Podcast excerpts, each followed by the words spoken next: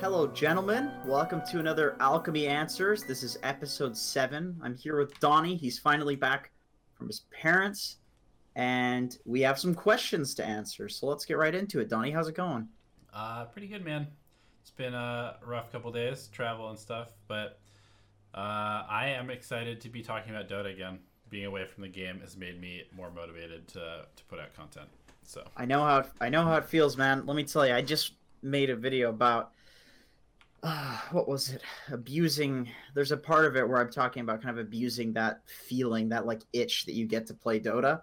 You know, you go away to like a cottage for two weeks, you come back and you just want to play. It's actually like super broken to play Dota uh, during those periods because wanting to play is just so good at making you think actively about the game. Anyway, let's get into the goddamn uh, comments and questions because that's something else. okay. So, first one is as a carry, how do I win the lane in this current meta? We've had a lot of people complaining about how to win the lane as a carry these days. Yeah.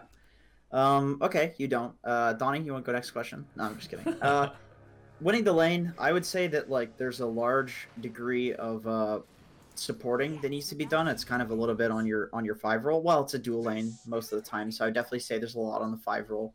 Uh, you want a hero that can keep them at bay, you know, like a Crystal Maiden, something like that, and you can get some farm while they're healing up from the harass. That's like one way of dealing with it. You have the Warlocks where you can heal and you can farm.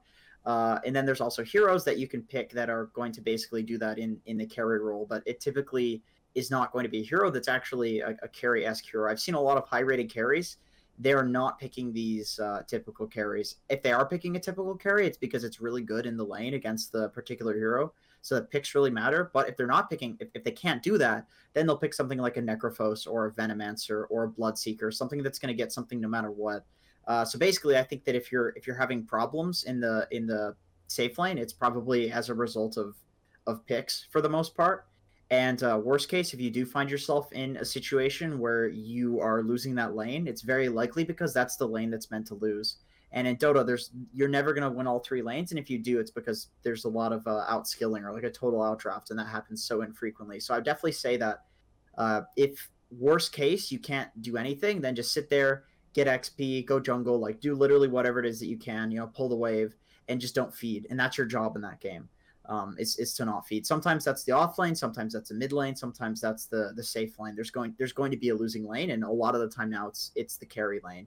And uh, I know that a lot of carries don't know how to deal with that because that hasn't been the carry lane for a long time, but it now is. And the way that we deal with it as these other roles is you pick better heroes to, to actually destroy the lane, or you uh, just get what you can get without feeding as much as possible because y- you got to trust the other lanes to do their job as well. Yeah, that, uh, that pretty much sums it up. I guess one thing I just wanted to add is that if you're ever having a hard lane and a hard game, uh, just kind of like scale back your expectations about what you should be doing on your hero and also in the drafting phase like scale back your expectations play heroes that are very simple and straightforward and can do stuff on their own and survive on their own especially in a pub environment where you're maybe not going to have the best support um, but basically yeah just like as as laning focused as dota is in in a pub environment especially like below probably like six or seven K. Like the laning phase, well, it is very important and you do want to win the laning phase, people are going to make a lot of mistakes throughout the course of the game. So you can still come That's back true. into games. Um, so don't just like assume that because you're having a hard lane that you're going to lose the game. It's more of like if you have a hard lane and you feed, then you will absolutely lose the game. And if you can just have a hard lane and just like tank the tank the shit for your team, then you usually can actually come back into games with the space that's created later on. There's actually something I want to. Sorry for interjecting, but it's something I do want to say here. You're completely right. There's actually a meta where there are people that are picking just to win team fights and then losing every lane and then winning team fights in the mid game. Like depending on your heroes, even if you lose all the lanes, even if you trust your team to win the other lanes and they feed, you can still win the game by virtue of just being a better team fight lineup or being a better split push lineup. It's just about recognizing like what your lineup is good at doing. If you lose the lanes and you're worse at everything than the enemy team, then you're probably screwed unless they unless they mess up, which they will. But uh, you know, sometimes it's really hard. But a lot of the time, your, your draft is actually a lot better at doing things outside of the lanes. And you just have to get to that point without feeding as much as you can. Anyway. All right, uh, let's do a quick one after that, which is okay. uh, need an update on TA. They nerf traps. Is TA still viable? Yeah, I mean TA is definitely still viable. I think that the the trap damage was just too high because it's something that, that they recently implemented. But um, the fact that she can put up like 12 traps or something means that it doesn't really matter if she has to use two traps to to kill a wave. And I don't even I don't even think she does because by the time by the time she gets the um I think at level trap... three it, it does kill a full wave, right? If you have yeah, well the talent plus level three traps. Yeah, I, I was playing TA. I was playing TA the other day, and um, I noticed that the level one, uh, with the with the talent did not kill the wave, but it depends on like what point in the game you're at because the creeps get more and more HP. But I, I would say that yeah, I mean she's still perfectly, she's still perfectly fine because I mean even if she, even if she's not capable of like farming that wave, if, if she can get a bunch of damage on it, that's still really broken. but uh, I do think that when, when she's level when she's level three, which is level three in the uh the, the trap, it still kills the full wave and obviously uh, TA gets insane amounts of levels in the game. So I, I, think it's fine. It's just a nerf to her early game, basically, because it, honestly did way too much damage. Like she gets six, and you have to have a sentry in lane or you die. Like that just wasn't fair. It was already kind of like that for TA, but now she has this 300 damage nuke. Are you kidding me? Yeah. Uh, so yeah, I think TA still TA is still really good. Yeah, I mean nothing else really changed about the hero other than she no, just is no. less broken. Yeah. So. um, Basically. Okay, so next question is, what if you're in the mid lane and you keep getting ganked. Um, so it's like a, a 3v1 mid lane, for example. You're getting bank- ganked by both supports, or they're camping the lane, um, and they kill you a couple times, and your side lanes are also losing their lanes, even though most of the resources are being dedicated to shutting down you. That's a good question. Um, I think that goes back to the to the stuff that we talked about with the with the carry role. I think we already kind of went into the the topic, but just to reiterate, I think that if you're losing all the lanes in Dota and they're dedicating a lot to the mid lane, then what you can do is you can just say, okay, um, I'm gonna you're we're losing all lanes, so there's no point in going to these lanes, right? So you need you need to change something, and what you can change to actually get a, a an, an efficient uh, use of the map is to send like a pudge or whatever your support is that needs the most levels, send them mid, and then take your mid hero and go jungle. And sure, you'll get less than you would by going in that mid lane, but your pudge is going to get way more, and you'll still get something in the jungle. And then you're not feeding; the pudge is feeding, and who gives a shit if like a pudge or a lion or something like that is feeding? And that way, the total gold that you're getting, the total experience that you're getting, will will be much greater than it was before. It's just that you'll be getting a little bit less because the jungle is shittier in the mid lane. But obviously, like I said, that's better than feeding a bunch of gold into somebody when you're a very important hero. Uh, so a lot of the time, you can actually end up getting a lot more by going to the jungle, and uh, then your pudge, obviously, like your pudge or your lion, they're they're clearly going to get more because they're getting a free mid lane. And uh, if the enemy team is still dedicating resources to kill a pudge, well then you know let them. That's great. That's fine. That's what he wants. So that that's just the way. The, the worst thing that you can do is just stay in the same situation and wonder why nothing is changing because like you have to make that change yourself. Yeah, I think another thing that is really important to note is that if there are like two or three heroes in the in the mid lane, and you basically just like sit on your side of the river and then you just keep the creeps off the tower, you will end up getting like a two or three level advantage on their mid laner, like pretty quickly, just because of you know the nature of splitting experience. And so even if you have like, you know, half of the, the last hits that the other hero has, um, Dota scales in kind of an interesting way where most heroes tend to spike early based off of levels and then they spike off of items and then they spike off of levels again and then they spike off of items again. So it's like if you are a Lina, for example, and you're being camped by two heroes and you literally cannot go into the river otherwise you die, then you can just kind of get your level 6 just by being around the creeps and trying to get as many just not denied creeps as possible. You don't even have to get the last hits. And then once you yeah. level six, you literally just run bottom and you kill their carry for free. And then maybe you go hit some jungle camps, and then you do what Jenkins said, and you say, "Hey, one of the supports just go here." And now you're a level six Lina that has the ability to kill anybody on the map, and their mid hero is level four, And so then now that you've killed their carry, the supports go back bottom, and now you're a level six Lina facing a level four mid hero, and then you kill them, and then you. you Sometimes you actually end up with a with a support that's higher level than the mid laner too. Yeah. Like you can actually get a support to be a core, which obviously if that's Pudge or something and he has core levels, that's I mean that's obscene. It's so good. So uh, I mean, Lion too. Any of these heroes, any of these support heroes can actually function really nicely if they get levels. So you, you can actually win games by doing that. Period. You don't even have to be in like a shitty scenario. If you can jungle fast, that's a good thing to do a lot of the time. yeah. Or if you can go gank bot, like Donnie said, if you can go gank, then you know go for it. Give a support the lane. I mean, I think one of the biggest things that a lot of people struggle with, um, especially like, I think it's worse the lower you go in MMR, but I see it across like the entire spectrum is that people just have like this need to be the star of the show all the time. And sometimes it's just not viable. Sometimes it's better for you to just not be the star and you'll win games if you can just like put your ego aside for a minute and just like you know be the Yeah. fifth or sixth net worth hero as as the carry or as the mid hero and just kind of do your job and don't give up and you'll very likely do pretty well because those resources will be distributed somewhere else on your team in like Yeah, Dota- 90% of cases Dota's a game of space. Like, if you look at competitive replays, uh, especially with like the tier one teams, you'll see that there's not just space being made for the carry. There's not just space being made for the mid or, or these heroes like farming resources. It's it's everybody.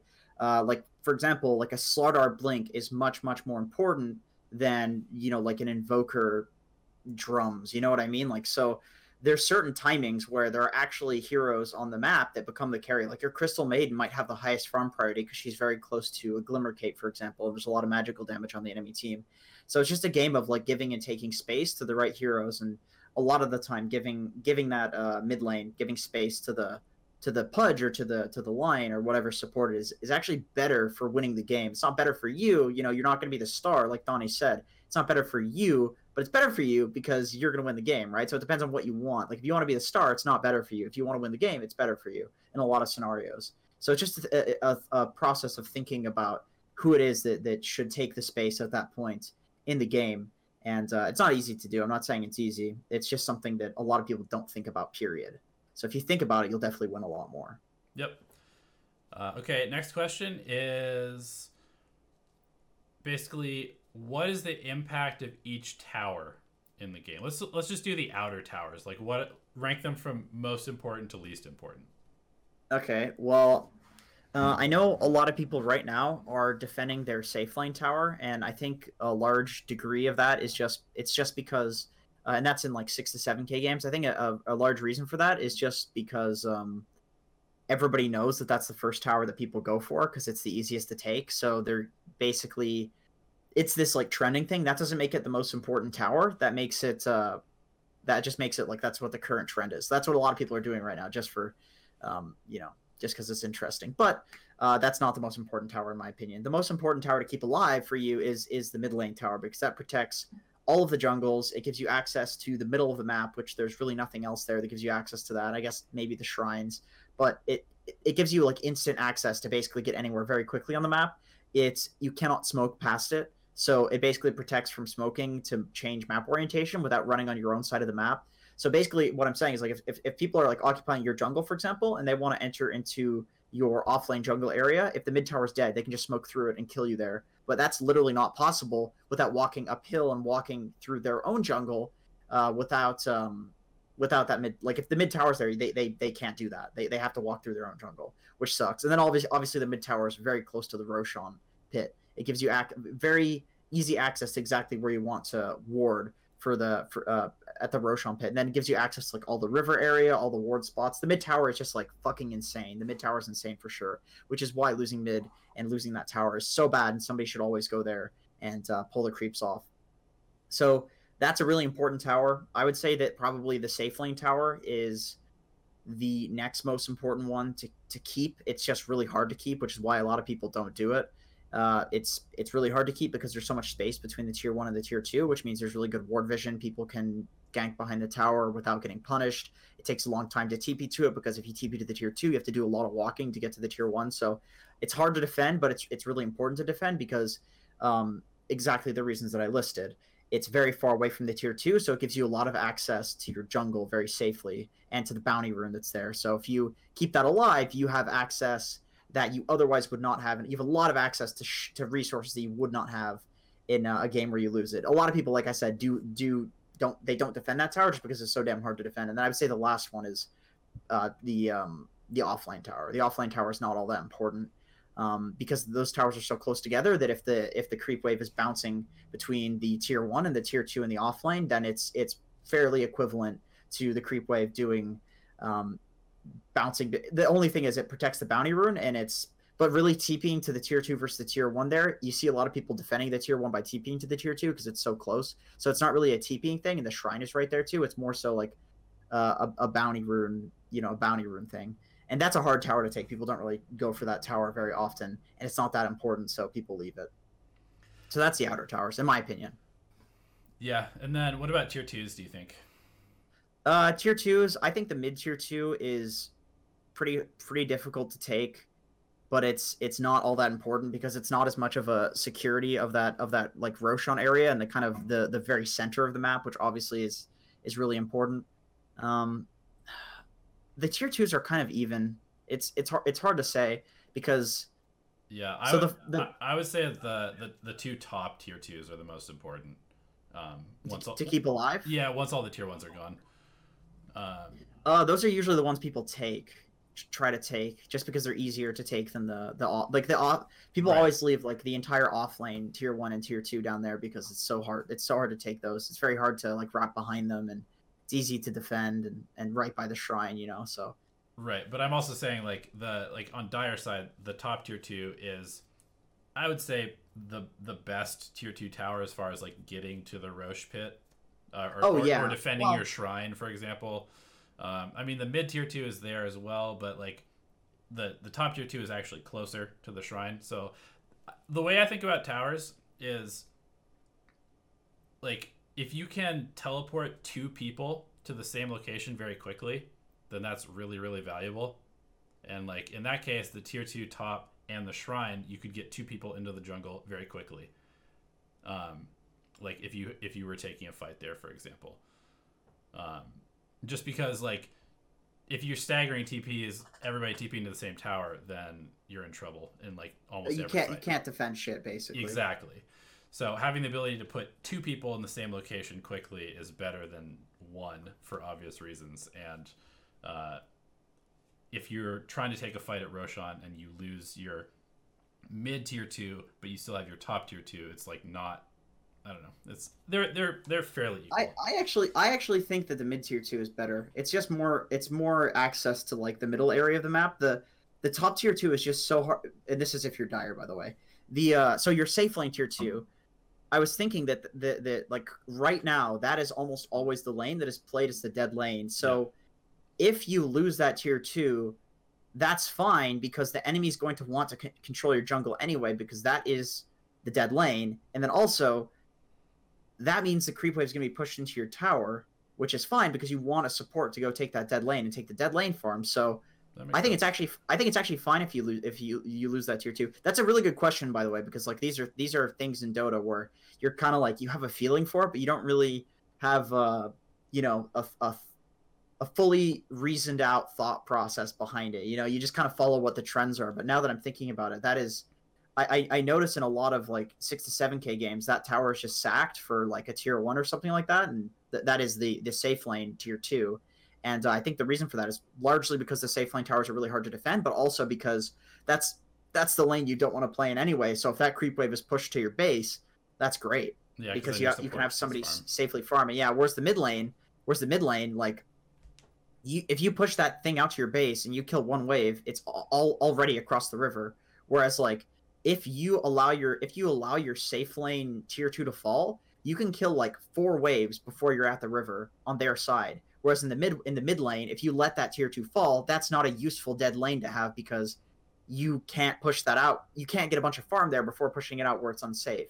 You know what I mean? Because it's a shorter distance. Right. Because the mid is such a short distance. So now that I'm thinking about it, actually, those those uh those side lane tier twos are a lot they're a lot more fine to lose. I think. Also, actually, now that I'm thinking about that, if you lo- if you lose the mid tier two and you lose a fight, don't they just head straight down fucking mid and racks you because it's such a short distance? Like you definitely don't want to lose the mid tier two. Like yeah, it's just it's just the shortest distance now that I'm thinking about it. it, I don't know. It's it's really interesting just like to kind of try and reason out what like st- It, I mean it is. like actually strategically what you do as opposed to like what the trends are pe- people are doing right? Because i mean when i made the the video like dire and radiant being imbalanced one of the things that i was like kind of hypothesizing or theory crafting that you could do to counter the the imbalance as dire would be to like religiously defend your safe lane and then prioritize taking the radiant off lane tower and then warding like the shrine area in tier 2 so that you would basically like flip what usually happens which is that radiant kind of naturally takes like the top side of the map and then dire naturally takes the bottom side of the map and radiant just gets Rosh advantage because of that whereas like if you could get wards in the right places and like keep your safe lane tower and also take the the radiant off lane you could maybe kind of like have the top triangle yourself but That's a good strat. That's a good. That's interesting. I like that.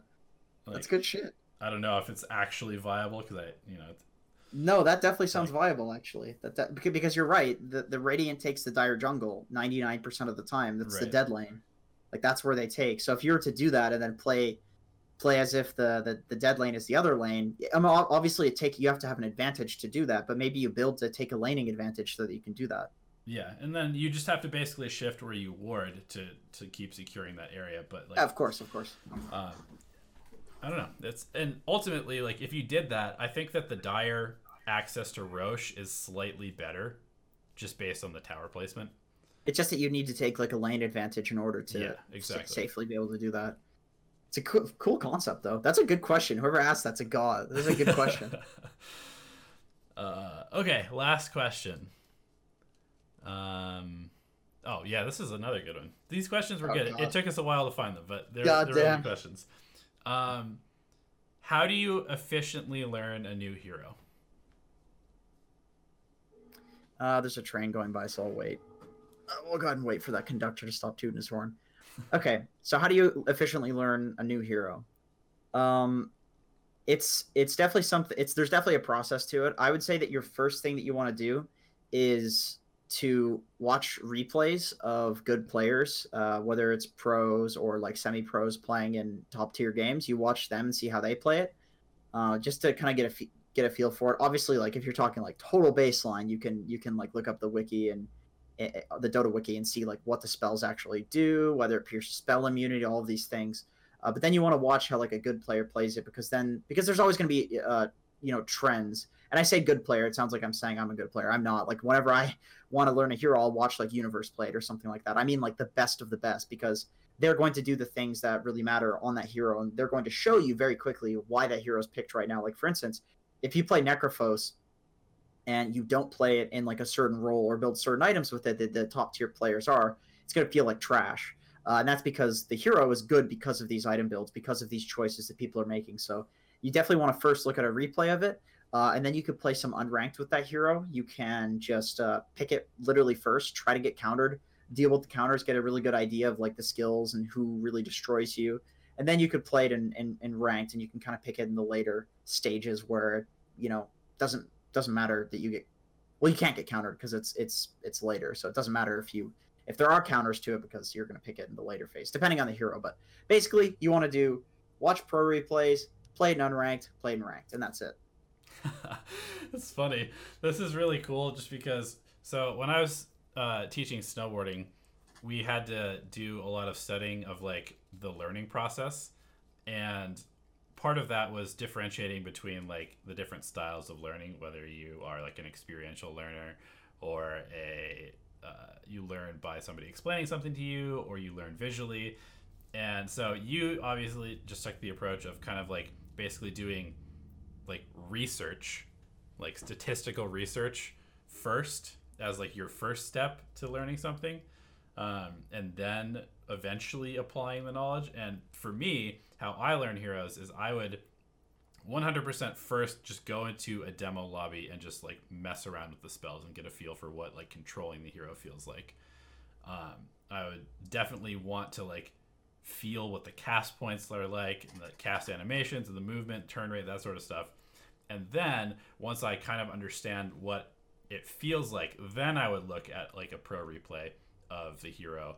Um, and specifically, I would probably look at a pro player playing in a pub just because, generally That's speaking, you're play. yeah, you're not going to play with like a well coordinated team, and so things will be different uh, pretty significantly. And then after that, um, I w- I wouldn't spend a ton of time looking at the replays. I would maybe like watch one or two, and then I'd want to get more experience actually controlling the hero with that extra knowledge from having watched the pro player. And so then I would play. Um, and for me, I just play ranked all the time. Like it's, it's not the best MMR getting strategy, but for me, like. I just That's like. I need to play ranked, otherwise I just don't care about the game, and I'd rather care Play about the party, game. Play party ranked, man.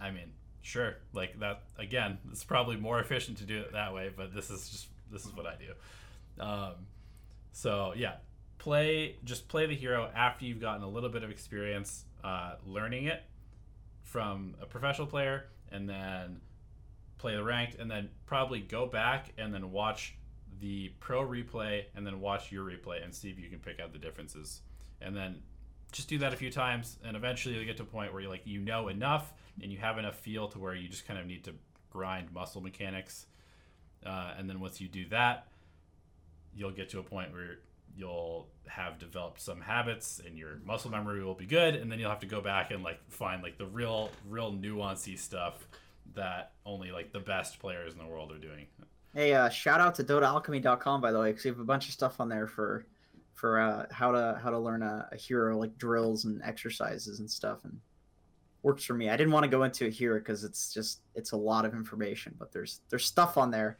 Check it out, guys. yeah so actually that that's a good point and we'll we'll just shill ourselves a little bit Just here. chill, man. Where we gotta. What? just chill here at the end which is that I gotta I gotta pay rent, man. I gotta. one of the things that I've really been wanting to do, and actually Jenkins and I have been talking about this kind of from the beginning, is like, okay, so you know, there's obviously GameLeap.com, there's Pugna, and there's more MMR, and whatever whatever your sort of like video curation site is.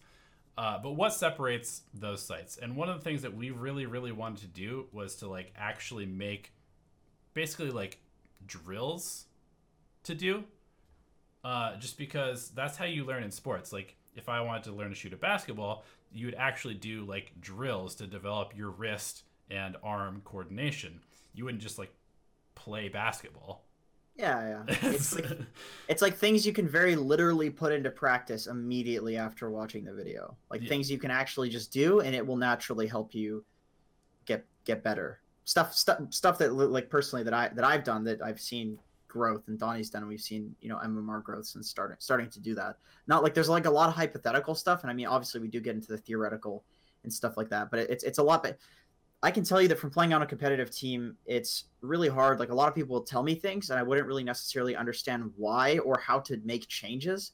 It was just I knew I was doing things wrong, and it's like it felt kind of useless, you know. But the players who really helped me grow the most were people were people that were like Jenkins. In the next game, do this, or between games, do this to deal with like your anxiety or whatever. Like th- these things where I actually had something to to take a bite out of, you know, like something that I could that actually was was was something something i could do. Like that that helped me a lot and i know that's how i learned so hopefully there's a lot of people out there that want to that, that learn like that as well. Like they actually need something to fucking do as opposed to just like oh yeah you did this wrong you did this wrong you did this wrong. These players are better than you. It's like well fuck why? Like what can i do? I want to get better. What can i do about it? You know like it feels like hopeless sometimes but once again it's I, i've learned uh, uh, you know un- until this point it's definitely gotten a lot better doing things than just Yeah, than just knowing the hypotheticals exactly. That's it's like what I was saying. People learn in different ways, and you need all different types of learning, whether it's experiential or somebody telling you like the basics or whatever, um, or watching somebody do it.